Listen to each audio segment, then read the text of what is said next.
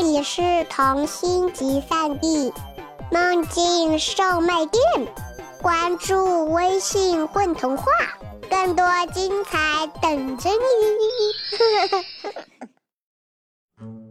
蓝胡子国的红月亮。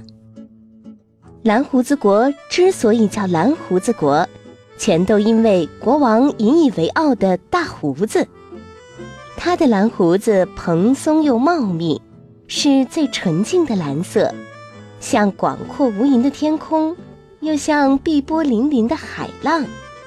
当国王唱起了歌，下巴的蓝胡子也跟着一颤一颤的，音符顺着蓝胡子随波逐流，可赏心悦目嘞。如此美丽的大胡子，当然值得最用心的爱护。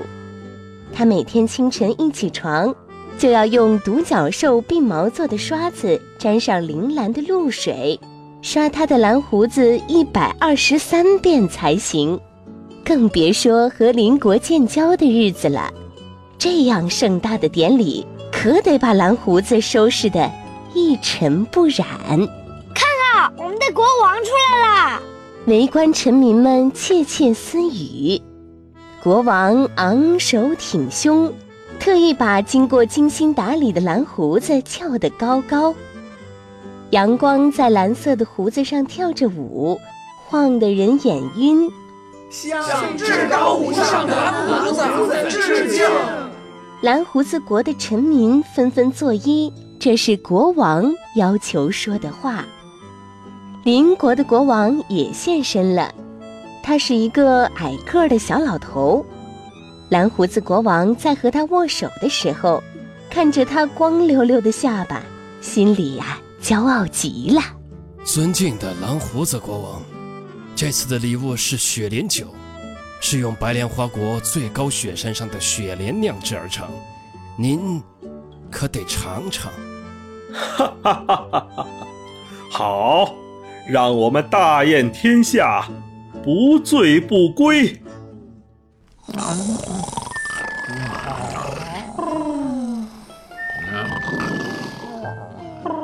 当蓝胡子国王睁开眼睛的时候，已经是深夜了。四周的呼噜声此起彼伏，所有的人都喝多了。他抬头看了看，咦，月亮竟然变成了红色的。他揉揉眼睛，难道自己喝的太多了？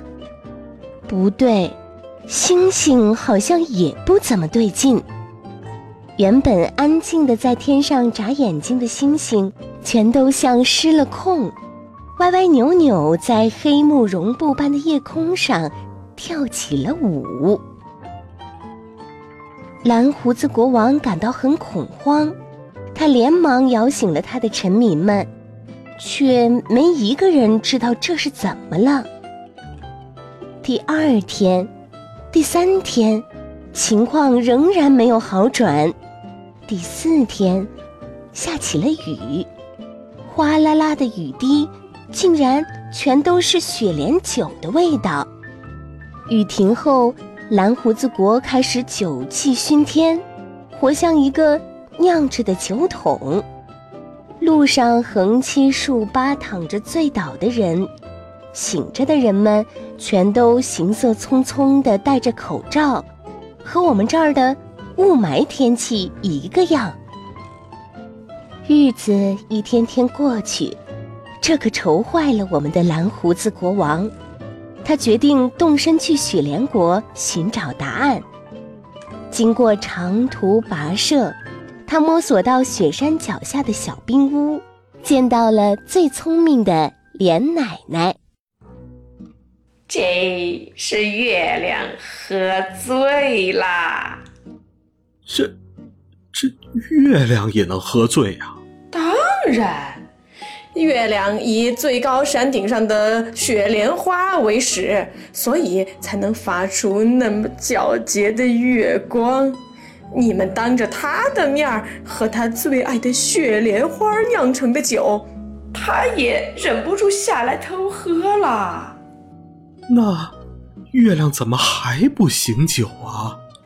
天上一天，地下一年，看样子他是要醉个三年五年了。他醉成这样子，他身边的星星和云彩也都染上了酒气儿，下的雨可不就是酒雨了？哎呀，这可怎么办呢？有什么办法能帮他醒酒吗？说起这宝贝，可不寻常啊，既像蓝天，又像海浪。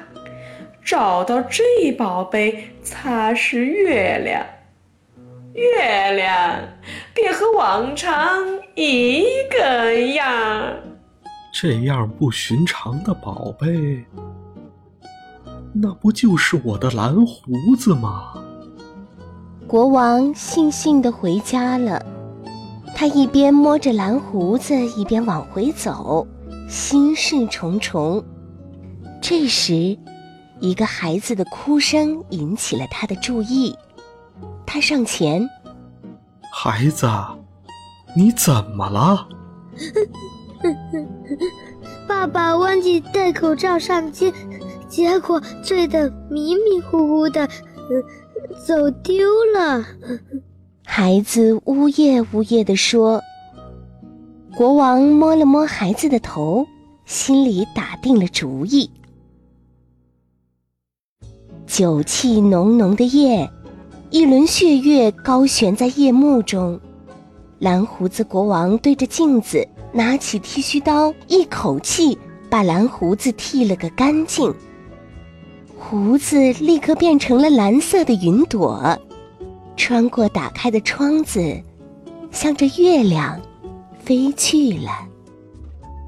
神奇的事情发生了，月亮的红色渐渐褪去，天上的繁星也都老老实实的归位，就像什么都没发生过一样。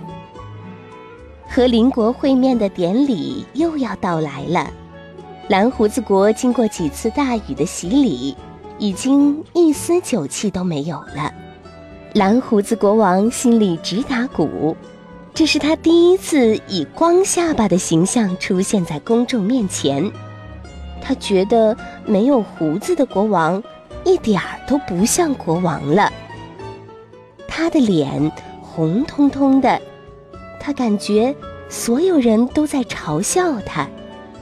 你知道，这种典礼上总是会有一些说真话的熊孩子出现的。哈哈哈哈！国王的胡子没有了，没有蓝胡子的国王还是蓝胡子国的国王吗？邻国的一个小孩直言不讳：“胡说！他的蓝胡子救了我们大家。”他是蓝胡子国真正的好国王。那天遇到的小孩据理力争，这些话都被蓝胡子国王一个字儿不漏的听见了。他瘪瘪嘴，但是没有哭。他的心里满满的都是温暖的颜色，和天上的月亮一个样。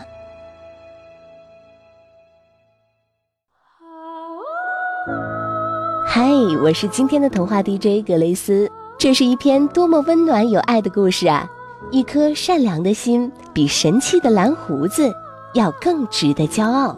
接下来，让我们认识一下故事中的角色都是由谁扮演的。大家好，我是阿雄，我是故事里的蓝胡子国王。大家好，我是快乐的笑笑，我是这个故事中蓝胡子国的那个小孩儿。大家好，我是混童话主播郭小铁，今天我扮演的是故事里的莲奶奶。亲爱的混童话的听众朋友们，大家好，我是李少峰。在今天的童话故事当中，我我忘了我是谁，但是如果你把这个童话故事听完的话，你一定可以找到我，因为我在里面。大家好，我叫轩轩，我是故事里的邻国小孩。